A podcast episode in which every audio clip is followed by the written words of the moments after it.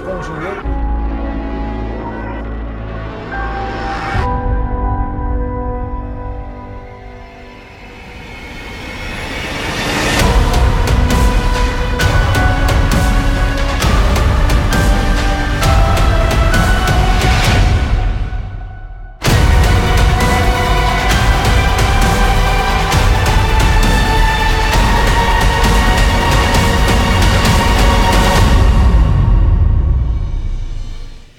Quem não me conhece, meu nome é Juliano, sou pastor de Chácara Barão e é uma alegria estar aqui com vocês nessa noite, dando continuidade a esse tema Pátria Amada Brasil, orações pela nação.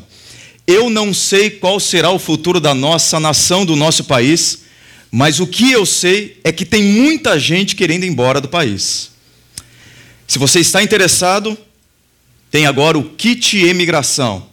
Para sair do Brasil custa até 180 mil reais. Algumas empresas perceberam esse, esse ambiente, esse caldeirão que se tornou o nosso país, estão agora vendendo kit imigração.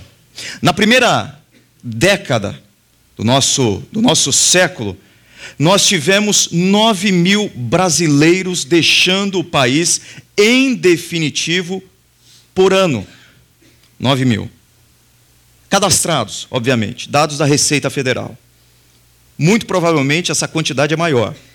Em 2014, houve um crescimento de 9 mil para 12 mil brasileiros saindo, em definitivo, da nossa pátria. E agora vocês percebem em 2017 um salto exponencial. Mais de 21 mil brasileiros deixando o nosso solo a nossa pátria. Há várias razões para isso. Muitas.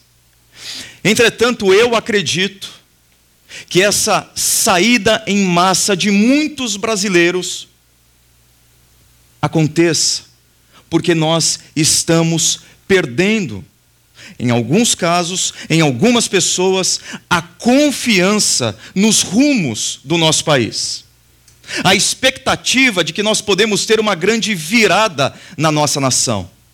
Tem muita gente saindo do país porque simplesmente desistiu do Brasil. O dado que me chamou mais atenção diz respeito aos jovens. Saiu recentemente uma reportagem. Se pudessem, 62% dos jovens brasileiros iriam embora do país iriam embora. Se pudesse. Agora, quando você olha a partir dos 16 anos, outras faixas etárias, você percebe um número considerável também. Olhando para todas essas pessoas dentro da pesquisa, que manifestaram interesse e desejo de saírem do país, nós temos uma quantidade de aproximadamente 70 milhões de pessoas. Corresponde ao estado de São Paulo, Rio de Janeiro e Paraná. Se essas pe pessoas pudessem, elas sairiam daqui. Tomara Deus que esse desejo da imigração, o sonho de morar fora, não esteja emergindo do nosso desamor, da nossa apatia e da nossa desconfiança no nosso país. Porque, como discípulos de Jesus, nós temos um chamado, um chamado para amar a nossa pátria, estejamos aqui ou não. Como discípulos de Jesus, nós somos sempre encorajados a amar o nosso país. O discípulo de Jesus é um patriota porque ele ama o local no qual Deus o plantou. Um amor que foi muito bem exposto por Gonçalves Dias enquanto estudava em Portugal. A canção do exílio é um poema belíssimo que apresenta de maneira poética as belezas de um país que, conquanto não tenha se tornado o país dos nossos sonhos, é o nosso país. Minha terra tem palmeiras, onde canta o sabiá, As aves que aqui gorjeiam não gorjeiam como lá. Nosso céu tem mais estrelas, nossas várzeas têm mais flores, nossos bosques têm mais vida e a nossa vida mais amores. Não permita a Deus que eu morra sem que eu volte para lá, sem que eu desfrute os primores que não encontro por cá, sem que ainda viste as palmeiras, onde canta o sabiá. Como que nós podemos expressar em alguma medida esse tipo de amor pela nossa nação, mesmo vivendo num ambiente, num contexto histórico que não proporciona para nós os melhores sentimentos em relação ao Brasil? Eu quero chamar a sua atenção para o texto do profeta Daniel no capítulo 9. E Daniel, no capítulo 9, nos dá algumas direções para que nós possamos amar o nosso país. Dario, filho de Xerxes, da linhagem dos Medos, foi constituído governante do reino babilônio. No primeiro ano do seu reinado, eu, Daniel, compreendi pelas Escrituras, conforme a palavra do Senhor dada ao profeta Jeremias, que a desolação, a destruição, o caos de Jerusalém iria durar 70 anos. Por isso, me voltei para o Senhor Deus com orações e súplicas em jejum, em pano de saco e coberto de cinza. Ao contrário de alguns brasileiros que desejam sair do país a todo custo, Daniel está fora do seu país por imposição de um império mau, de um império injusto, de um império perverso. Só para criar aqui o quadro onde está colocada essa, essa imagem, esse retrato.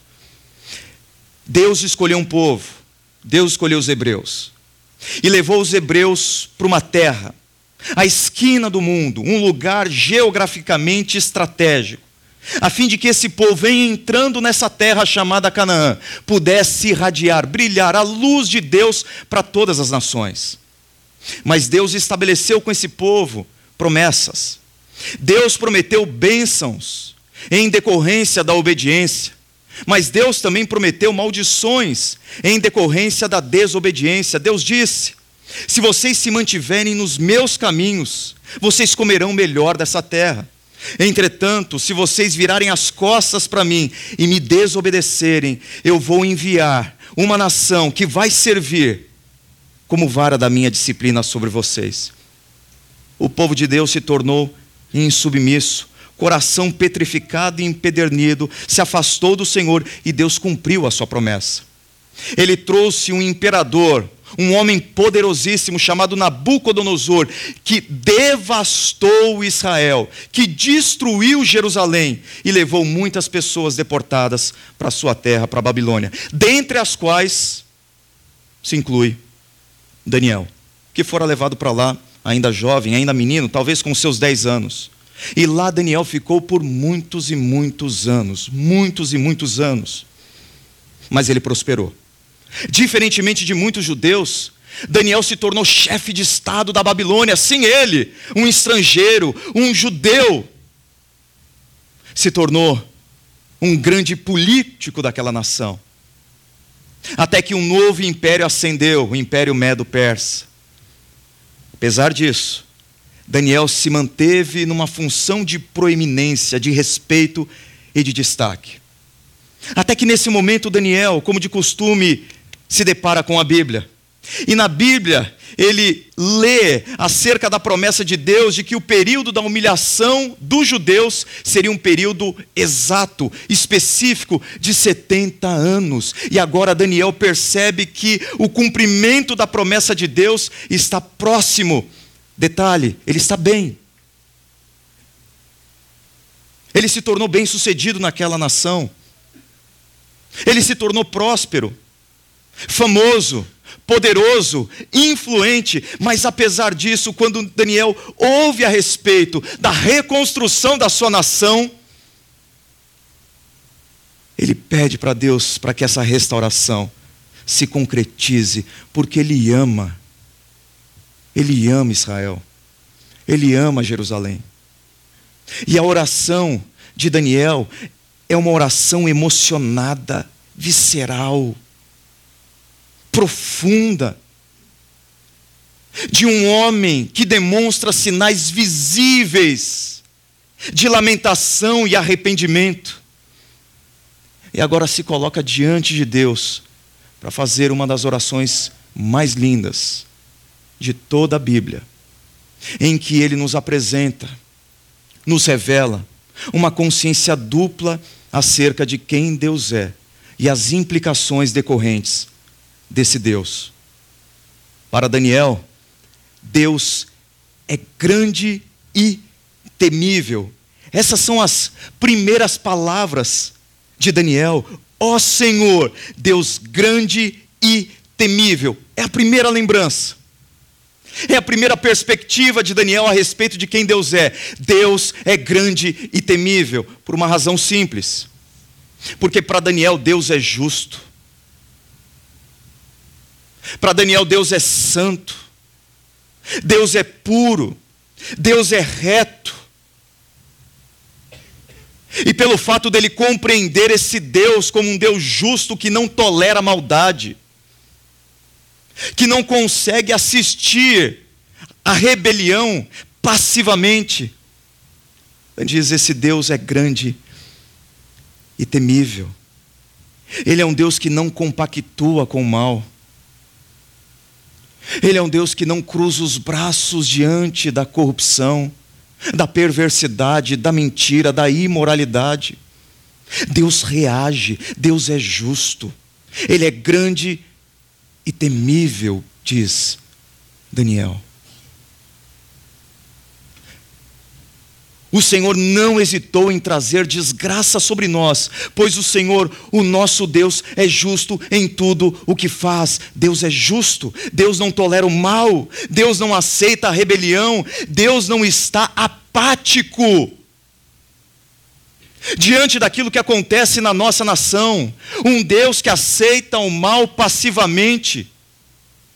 Um Deus que não se move, não se comove diante dos desmandos que nós temos vivido na nossa sociedade atual, não é um Deus verdadeiro. Para que Deus seja Deus, ele precisa necessariamente ser justo.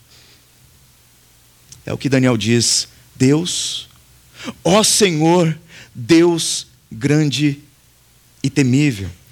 E sabe o que essa consciência de Deus gera em Daniel?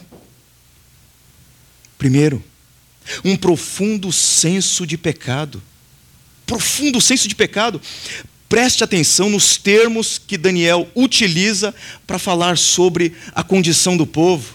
Nós temos cometido pecado e somos culpados. Temos sido ímpios e rebeldes e nos afastamos dos teus mandamentos e das tuas leis. Não te demos ouvidos, nem obedecemos. Daniel não, não suaviza o mal.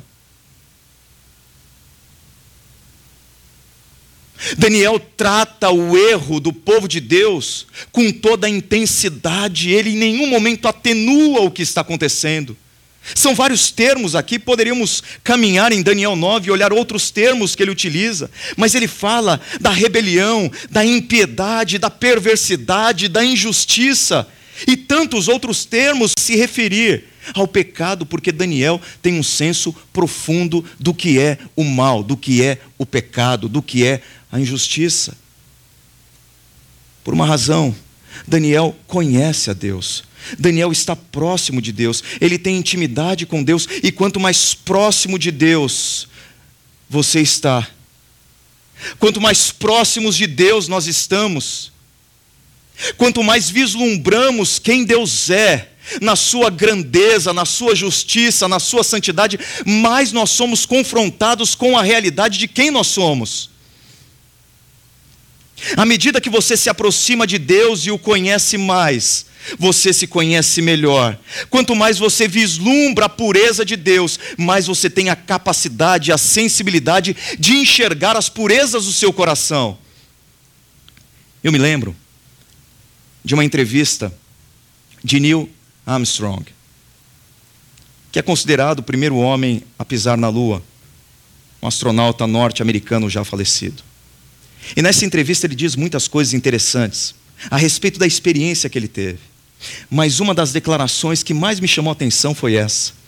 quando ele vai descrever o impacto que a visão desse planeta Terra teve no coração e na mente de Neil Armstrong. E ele diz: De repente eu notei que aquela pequena e bela ervilha azul era terra. Eu levantei meu dedão e fechei um olho, e meu dedão cobriu totalmente a terra. Eu não me senti um gigante, senti-me muito, muito pequeno.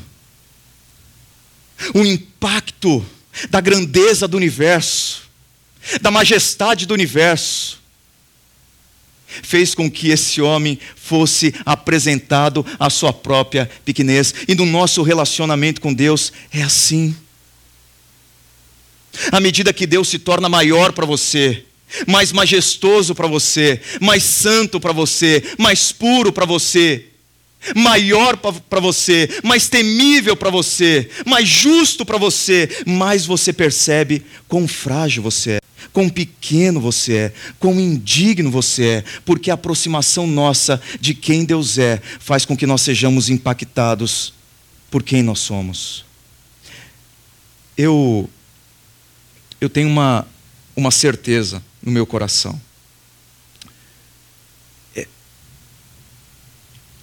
eu tenho a impressão que nós brasileiros nos divertimos demais com a nossa própria desgraça. O Brasil é o campeão mundial de memes.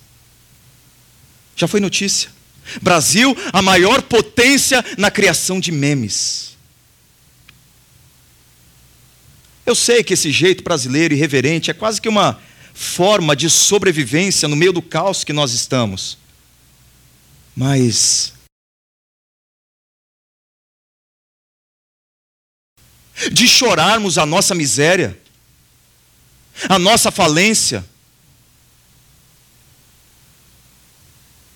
o nosso cenário desastroso e adverso. Será que nós perdemos a sensibilidade que faz com que nós não percebamos a situação caótica, política, social, moral e espiritual na qual nós nos encontramos? Parece que nós perdemos a capacidade de chorar pelos nossos erros, de sofrer pelo mal. Parece que a nossa mente foi cauterizada, o nosso coração se tornou petrificado porque nós não enxergamos mais a nossa realidade e somos levados às lágrimas. Isso não acontece somente diante desse cenário político, econômico, moral, espiritual, diante do qual nós estamos vivendo, isso acontece na nossa própria vida. Parece que nós perdemos a capacidade de chorar por aquilo que acontece na nossa vida. E eu acho que os nossos olhos estão secos porque o nosso coração se secou. Os nossos olhos estão secos porque o nosso coração se tornou árido. Os nossos olhos estão secos porque nós nos distanciamos de Deus e nós deixamos agora de perceber quem Deus é. Nós nos afastamos de quem Deus é. E quanto mais distantes nós estamos de Deus, menos nós somos levados às lágrimas diante do mal que habita em nós. Às vezes, eu acho que algumas pessoas pensam que perder os filhos, ver a ruína do casamento, falência moral, corrupção. Algumas pessoas não sentem absolutamente nada diante disso mais. Você conversa com uma pessoa passando por situações semelhantes a essas. Guerra na família, problema conjugal, relacionamento ruim com os filhos, e por aí vai, e essas pessoas estão anestesiadas por alguma coisa, elas não sentem absolutamente mais nada, elas estão no fundo do poço e sorrindo lá no fundo do poço. Eu conheço pessoas que estão no fundo do poço e estão rindo no fundo do poço. E elas deveriam estar lamentando pelos filhos, lamentando pelo casamento. Lamentando pela família, lamentando pela igreja, lamentando pela sociedade, mas essas pessoas estão brincando no meio do caos. Tem uma música que diz assim: rir é bom, é bom, e é bom mesmo, mas rir de tudo é desespero. Rir no meio da tragédia, no meio do caos, no fundo do poço, não é sinônimo de fé. Rir no fundo do poço é sinônimo de insensibilidade. Rir no fundo do poço demonstra que muitas vezes nós estamos longe de Deus e, em estando longe de Deus, nós não estamos sendo apresentados ao nosso próprio fracasso e falência, quando nós deveríamos estar. Mas tem mais. Daniel faz uma oração honesta sobre o pecado diante do Deus grande e temível. Nós temos cometido pecado e somos culpados. Você consegue identificar aqui alguma razão para concluir que Daniel se justificou no meio de todo esse problema que os judeus estavam vivendo? Você consegue olhar algum sinal de autojustificação nesse texto? Em todos esses versículos é um capítulo longo, extenso, mas em todo esse capítulo, em todos os versículos, você não vai achar uma razão dada por Daniel para dizer: Senhor, nós estamos vivendo um período difícil, nós estamos sendo massacrados, nós estamos humilhados, mas, todavia, entretanto, porém, no entanto, e por aí vai, não há nenhum sinal, nenhum sinal. Daniel não diz, Senhor, a culpa é dos reis maus que nos governaram no passado. A culpa é dos profetas mentirosos, mentirosos que falaram coisas erradas para nós. A culpa é dos sacerdotes gananciosos que perverteram o nosso caminho. A culpa é dele, a culpa é dela, a culpa é do marido, a culpa é da esposa, a culpa é dos filhos, a culpa é do governo, a culpa é de todo mundo. Não, não, não existe absolutamente nenhum sinal de autojustificação aqui, porque Daniel faz uma oração honesta sobre o pecado diante de um Deus grande e temível. Perdão não combina com autojustificação. Não combina. Não combina. Se você se arrepende de fato, você precisa necessariamente descortinar o palco da sua alma e dizer para Deus: Deus, eu estou vivendo nessa condição não porque eu fui levado a fazer tal coisa, eu estou vivendo nessa condição por culpa minha. Senhor, eu estou vivendo essa condição no meu trabalho, não porque eu fui constrangido a fazer alguma coisa de errada, mas por minha causa. Deus, eu estou vivendo essa situação no meu casamento porque o meu marido não me dá mais atenção, se tornou frio, e agora eu vivo essa vida torta, errada, porque o meu marido ou a minha esposa me obrigou a isso. Deixa eu dizer uma coisa para você. Grava aí no seu coração. Você não pode impedir que pessoas façam alguma coisa errada com você. Você não pode impedir. É difícil. Às vezes é incontrolável. Elas simplesmente fazem. Mas você pode determinar o seu comportamento e a sua atitude diante daquilo que fizeram ou falaram com você. Você não é refém das pessoas, você não é refém das situações, você não é vítima, você tem a decisão de, mesmo num cenário caótico, num ambiente adverso, numa correnteza fortíssima, assumir a postura de não nadar nessa correnteza. Isso pertence a você. Você não impede o que as pessoas fazem com você, mas você pode controlar e determinar o que você vai fazer a partir daquilo que elas fizeram com você. Seja honesto em relação ao seu pecado, aos seus erros, às suas falhas. Pare de culpar, pare de franquear responsabilidades, pare de terceirizar. Daniel também faz uma oração envergonhada pelo pecado. Literalmente, Daniel tem vergonha na cara. E ele tem vergonha na cara não porque o pecado foi descoberto, porque geralmente a nossa vergonha por um erro cometido está intimamente associado com a publicidade daquilo que nós fizemos. Ficamos envergonhados quando alguém descobre, quando alguém sabe. Quando alguém nota, e aí nós ficamos envergonhados. Não, Daniel não está envergonhado por isso. Daniel está envergonhado não porque as pessoas souberam daquilo que o povo de Israel fez. Daniel está envergonhado por causa de quem o pecado ofende. Daniel está envergonhado não diante da sociedade da Babilônia. Daniel está envergonhado diante da face de um Deus que é grande, temível, justo, santo, puro e reto. Estamos envergonhados. Estamos envergonhados, em outra tradução, a ti, ó Senhor, pertence a justiça, mas a nós o corar de vergonha. Pergunto: qual foi a última vez que você ficou profundamente envergonhado por um erro que você cometeu? Eu vou destacar não porque alguém descobriu o que você fez, mas porque você descobriu no momento em que você errou que o seu Deus, grande, temível e justo, estava contemplando a sua ação.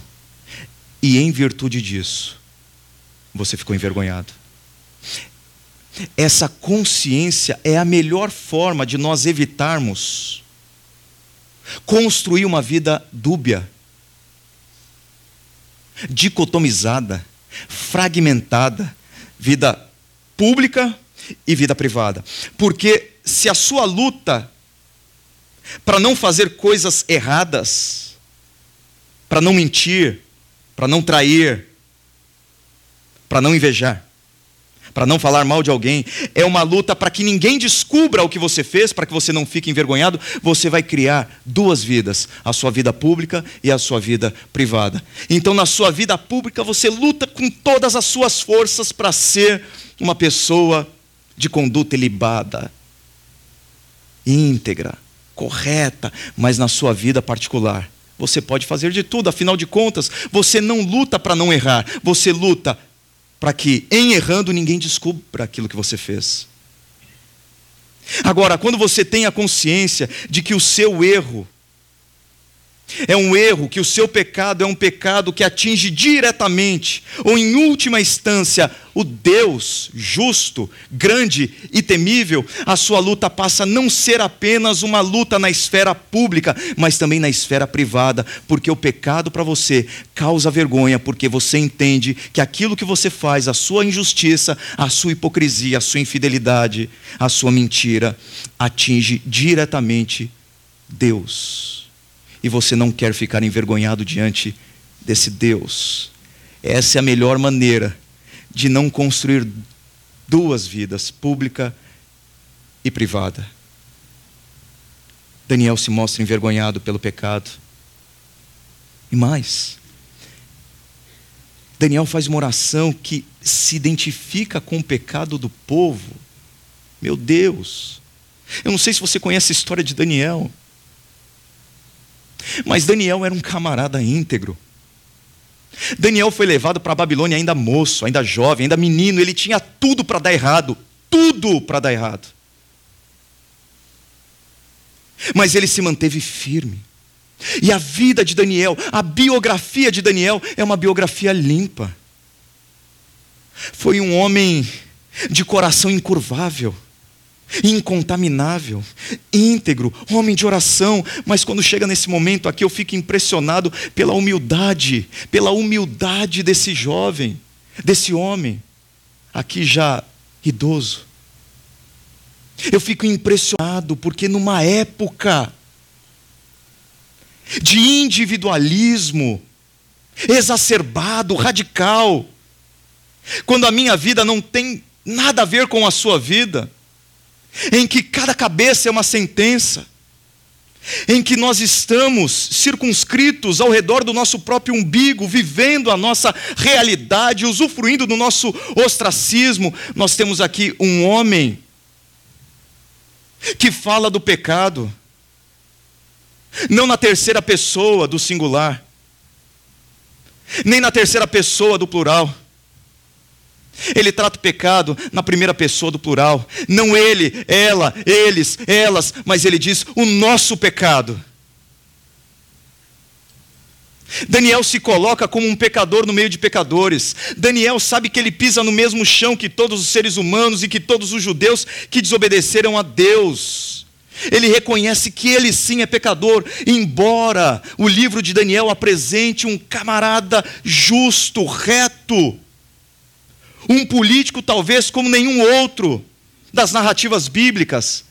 Ele diz: Nós nós erramos, nós pecamos. Olha só, nós temos cometido pecado e nós somos culpados, nós temos sido ímpios e rebeldes e nós nos afastamos dos teus mandamentos e das tuas leis. Nós, nós, nós, nós, numa era de individualismo radical, enraizado, imbricado no nosso DNA cultural nós precisamos nos lembrar que o pecado da nossa nação, que o pecado do Brasil é o nosso pecado, porque todos nós somos brasileiros. Nós precisamos parar de apontar o dedo e denunciar a corrupção que está aí fora e aprender também a olhar para dentro de nós e entendermos que nós fazemos parte desse povo corrupto.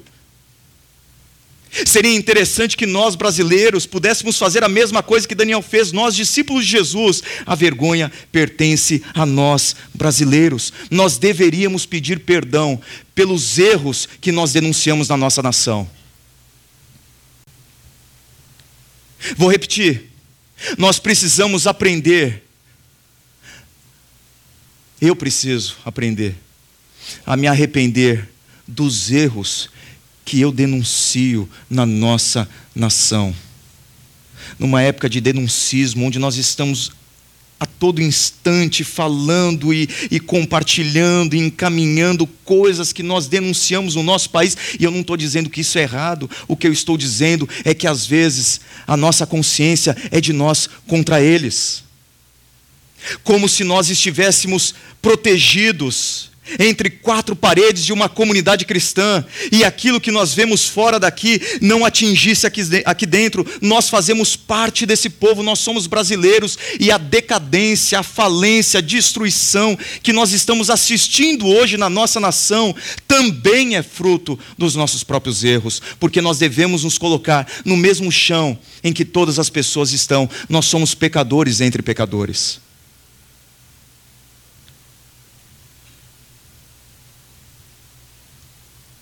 A segunda grande perspectiva de Daniel em relação a Deus é que Deus mantém sua aliança de amor. Acompanhe comigo. Ó Senhor, Deus grande e temível, que mantens a tua aliança de amor com todos aqueles que te amam e obedecem aos teus mandamentos. A primeira face de Deus é aquela que a gente quer virar o rosto. Vivemos aí uma teologia à la carte o que nos é mais agradável, mais palatável, o que nos soa melhor, nós agarramos. Aquilo que não é muito palatável, ah, aquilo que não nos agrada tanto, a faceta do caráter de Deus que nos confronta, nós tiramos. Não, Deus é justo, Deus é grande, Deus é temível, Deus é puro, Deus é reto, mas ao mesmo tempo, Ele é um Deus que mantém a sua aliança de amor. Essa palavra amor tem um campo semântico enorme. Nós temos aí mais de 20 traduções para essa palavrinha no original, amor. Mas basicamente essa palavra amor diz respeito ao amor leal de Deus, amor com o qual Ele nos ama, independentemente de quem somos e do que fazemos. O amor leal de Deus é aquele que nos ama, não por causa de nós, mas apesar de nós. O amor leal de Deus é aquele amor que nos ama não por causa das nossas qualidades, mas apesar dos nossos defeitos. Esse é o amor leal de Deus. Na gramática de Deus, o verbo amar é sempre intransitivo. Ele não precisa de complemento, ele não precisa de resposta para amar, ele não precisa do seu feedback para continuar amando você. O amor de Deus é livre, o amor de Deus é poderoso, o amor de Deus é eterno e o amor de de Deus é muito maior do que qualquer coisa de errado que você possa fazer, que você pense que seja capaz de anular o que ele sente por você, o que ele fez por você, mas esse amor continua até o fim. É o Deus que mantém a sua aliança de amor. Para vocês terem uma ideia, basicamente, do que significa esse amor leal de Deus, eu quero trazer uma cena desse filme. Desculpem pelo spoiler, Se você ainda não viu, quem quer ser um milionário? Eu vou apresentar para vocês, para mim, uma das cenas mais lindas de todos os filmes que eu já vi. Mais linda. Mais linda. É a história de dois jovens, Jamal e Alatica, que crescem juntos numa favela de Mumbai, mas de repente a vida os separa. Os separa.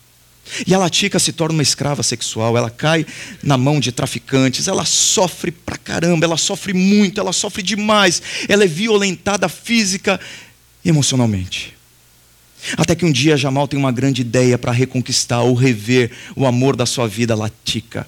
Ele decide se matricular nesse programa quem quer ser o milionário, porque ele sabe que se ele aparecer na TV, possivelmente, caso a Latica esteja viva, ela vai vê-lo e aí ele pode marcar ali mesmo na TV um ponto de encontro para os dois. Ele começa esse programa, ele vence esse programa, e no final desse programa ele olha para a câmera e diz: Latica, se você estiver me assistindo, eu quero encontrar você lá na estação de trem. E o que se segue para mim é a maior demonstração e talvez o maior exemplo do que significa um amor leal.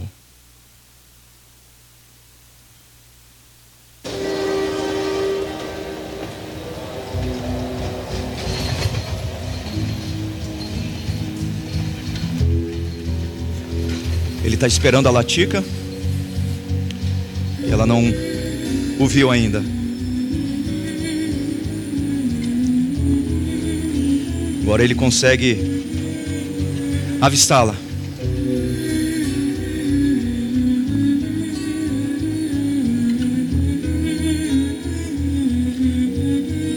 Então a vida dele vai sendo recontada, assim a dele como a dela. O momento que eles se afastaram, as dores sofridas pelos dois.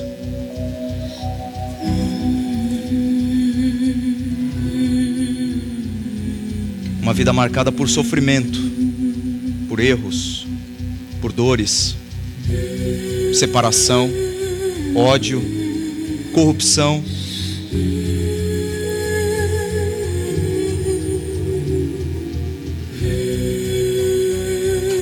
E agora os dois, depois de muitos anos, estão um na frente do outro.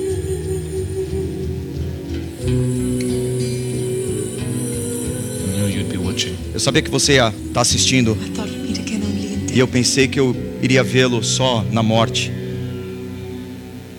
Vocês podem ver que ela está meio envergonhada, porque ela não quer mostrar uma das grandes marcas que ela recebeu nessa história de dor e sofrimento dela. Está com vergonha do Jamal, claro. E agora, esse é um amor leal. É o beijo mais lindo para mim de todos os filmes que eu já vi. É o Jamal beijando a cicatriz da Latica e a história dos dois passa a ser recontada. É como se eles estivessem acertando as contas com o passado de dor deles. Deles. E Jamal está dizendo: Latica, eu amo você. Eu amo você apesar das suas cicatrizes. Eu amo você apesar dos problemas que você teve. Eu amo você apesar de tudo. Esse é o nosso destino. Agora vem o beijo normal dos filmes hollywoodianos. Mas o primeiro beijo é o que mais me impactou. Esse é um amor leal. É um amor que ama apesar das marcas, apesar das cicatrizes. Por isso, que embora você em alguns momentos sinta vergonha de Deus em se aproximar dele contar para ele o que tem acontecido na sua vida, o que Deus está dizendo para você é: eu amo você, apesar das cicatrizes que você carrega no corpo, na alma e no coração. Eu amo você. O Senhor, nosso Deus, é misericordioso e perdoador, apesar de termos sido rebeldes. Ainda que você esteja lá no fundo do poço, seja quem for o braço da graça e do amor de Deus são capazes de alcançar você lá no fundo, porque são braços fortes, são braços poderosos, são braços de amor. Isso leva Daniel algumas, algumas conclusões, alguns movimentos na vida dele. Primeiro, a confiança de que Deus se move na história através da oração. Daniel lê a promessa de Deus, de que ele iria restaurar os judeus. E quando ele ouve sobre a promessa de Deus, o que, que ele faz? Ele cruza os braços e celebra a vitória que está por vir. Não! Quando Daniel ouve a respeito da promessa de Deus, do retorno dos hebreus para Canaã, da reconstrução de Jerusalém, ele ora, porque ele sabe que Deus o ouve. Não te fazemos pedidos por sermos justos, mas por causa da tua grande misericórdia. Ele sabe que Deus o ouve. E Daniel sabe que as atividades de Deus na história acontecem também por meio da oração daqueles que amam a Deus. Deus tem os seus planos e os seus propósitos, mas muitos planos e propósitos de Deus são consumados na história por meio da sua oração. Da sua oração. Por isso que ele ora. Segundo movimento dele é o comprometimento com a missão de Deus no mundo. Deus ama o seu povo de tal forma que de alguma maneira Deus atrelou quem Ele é ao que nós somos. E é para isso que Daniel está apelando nesse momento. Observe, agora, Senhor, conforme todos os teus feitos justos, afasta de Jerusalém, da tua cidade, do teu santo monte, a tua ira e a tua indignação. Os nossos pecados e as iniquidades de nossos antepassados fizeram de Jerusalém e do teu povo objeto de zombaria para todos o que nos rodeia. Inclina os teus ouvidos, ó Deus, e ouve, abre os teus olhos e vê a desolação da cidade que leva o teu nome, Senhor, é teu povo, é tua cidade, é o teu nome, é teu Senhor. O amor de Deus pela igreja é tão grande que Deus decidiu associar quem Ele é a quem nós somos. O mundo lê o nosso Senhor através de nós. O mundo enxerga quem Deus é através de nós. E Daniel está dizendo isso, Senhor. Senhor, se nós ficarmos aqui humilhados, escorraçados, achincalhados, zombados, o que, que as pessoas vão dizer do Senhor? É a tua reputação, Deus é a tua fama. Se a igreja permanecer apática, se a igreja permanecer petrificada, o que, que as pessoas vão falar do Senhor? Se a minha vida continuar do jeito que está, o que, que as pessoas vão dizer a respeito do Senhor, meu Deus? É o ponto de Daniel. E o terceiro movimento dele é a certeza de que Deus responde às nossas orações. Veja, Daniel era um homem de oração. A Bíblia fala sobre isso, que Daniel costumava orar três vezes ao dia. Três vezes ao dia. Demorou muito tempo, talvez 60 anos, 65 anos, mas Deus ouviu a oração dele. Eu acredito que ele tem orado pela restauração de Jerusalém durante décadas, décadas, décadas orando. Mas chegou o momento em que Deus disse: Daniel, assim que você começou a orar, houve uma resposta que eu lhe trouxe, porque você é muito amado. Eu amo você. E o fato de eu amar você aponta para o fato de que eu ouço você de que eu ouço as suas orações, que as suas orações significam muito para mim, de que eu me interesso por elas. Isso me traz algumas lições fantásticas.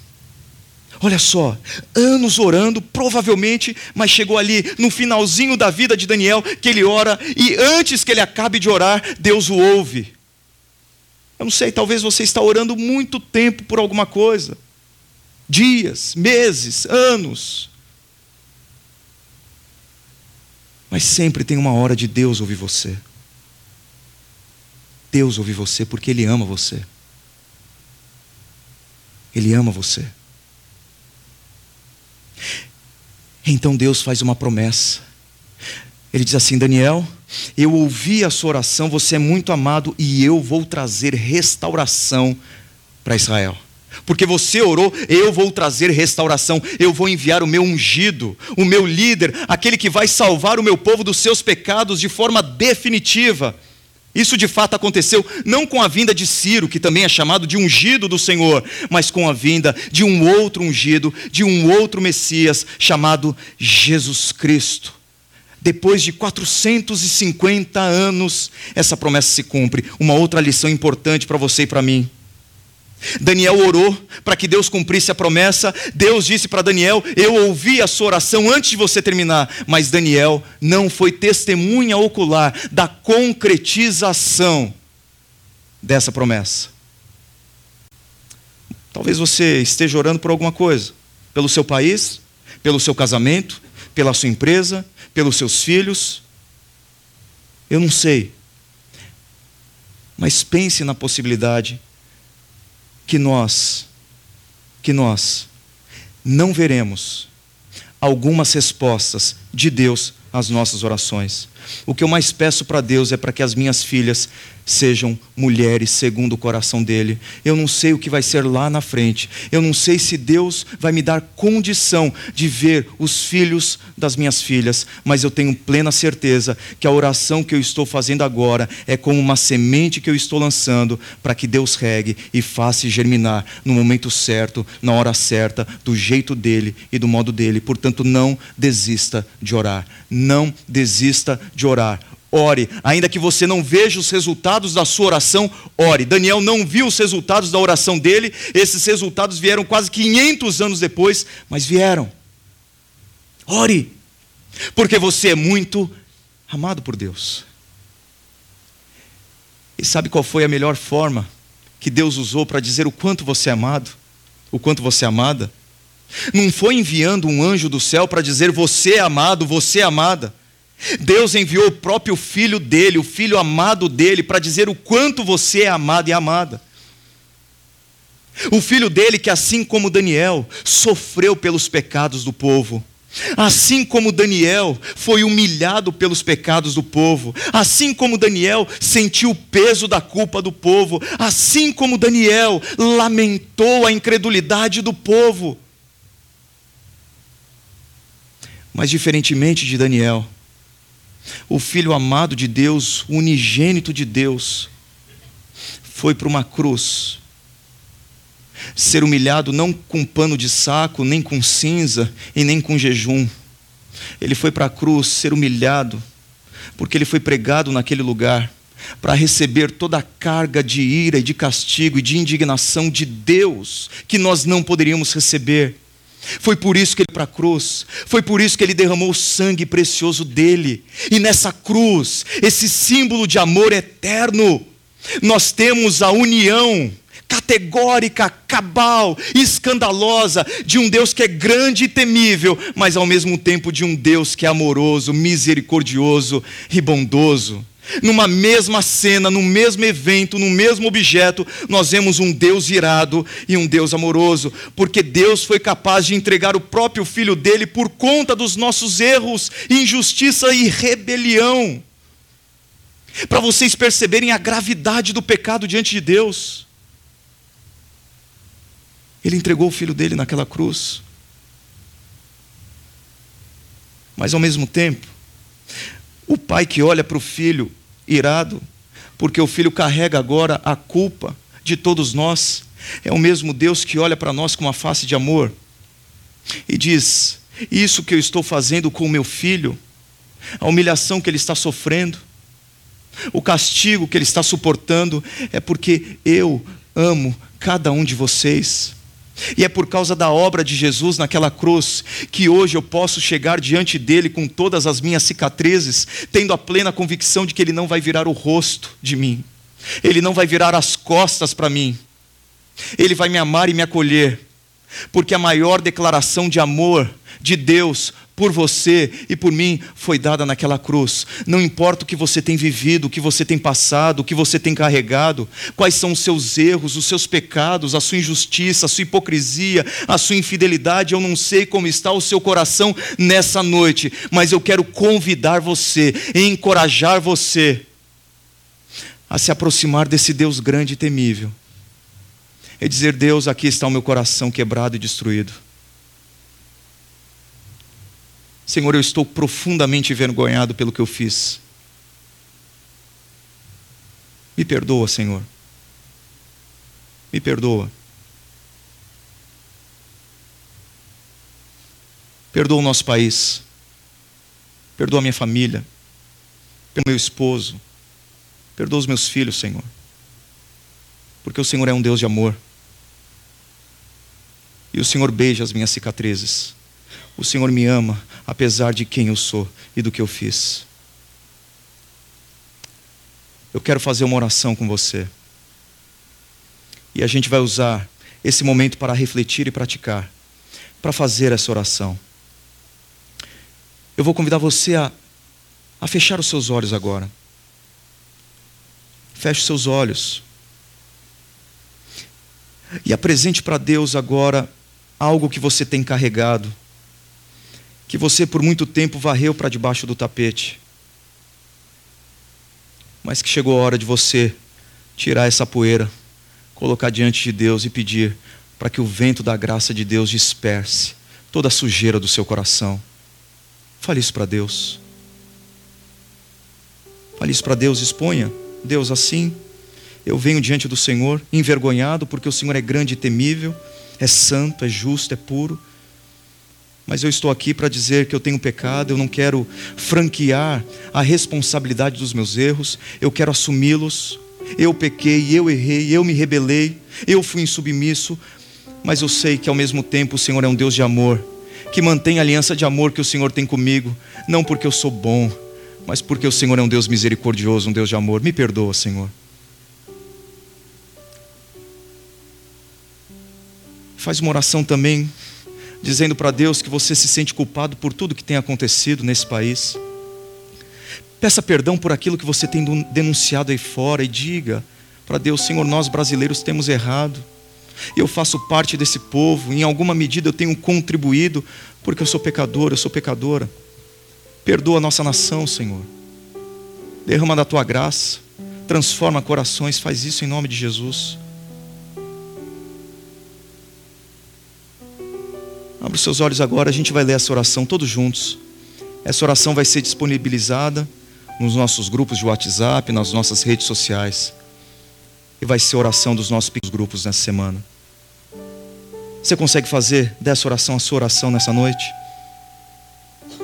Vamos, vamos fazê-la juntos.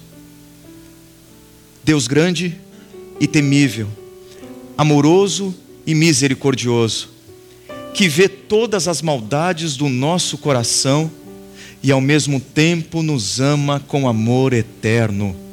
Nós brasileiros temos sido um povo corrupto, infiel e profundamente trapaceiro.